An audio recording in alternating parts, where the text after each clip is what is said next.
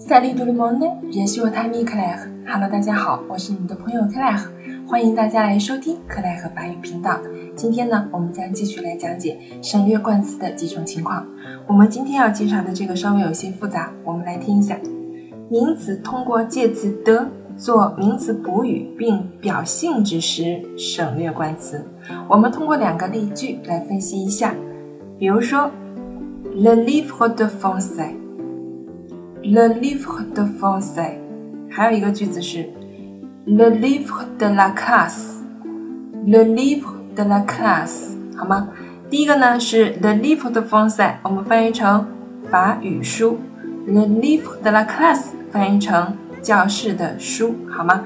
好了，第一个句子我们可以看到 de 后面加的是 français，le livre de for say。好了，这里的的引导的名词 for say 呢，做 le livre 的补语，它所表示的是性质关系，也就是说，这是一本什么样的书呢？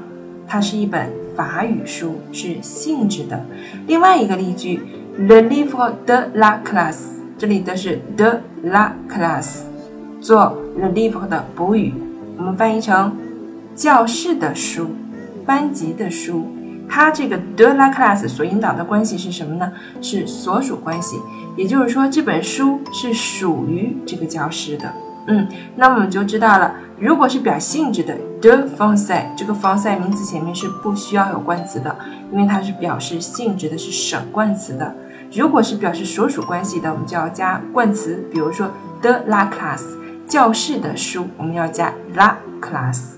那么的加名词做补语的时候，就会有这么两种情况，一个呢是表所属关系，注意是要有冠词的，的后面的名词是要加冠词的；另外一种呢是表性质关系。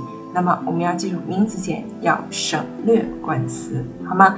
那么如果我们见到了的加名词的情况，我们可以分析一下，翻译成中文，看看它是所属关系的呢，还是性质关系的，来判断这个名词是否要加冠词。嗯，那么这也是我们今天要介绍的，就是说名词通过介词的做名词补语并表性质时，省略冠词。你已经听清楚了吗？希望你已经学会了。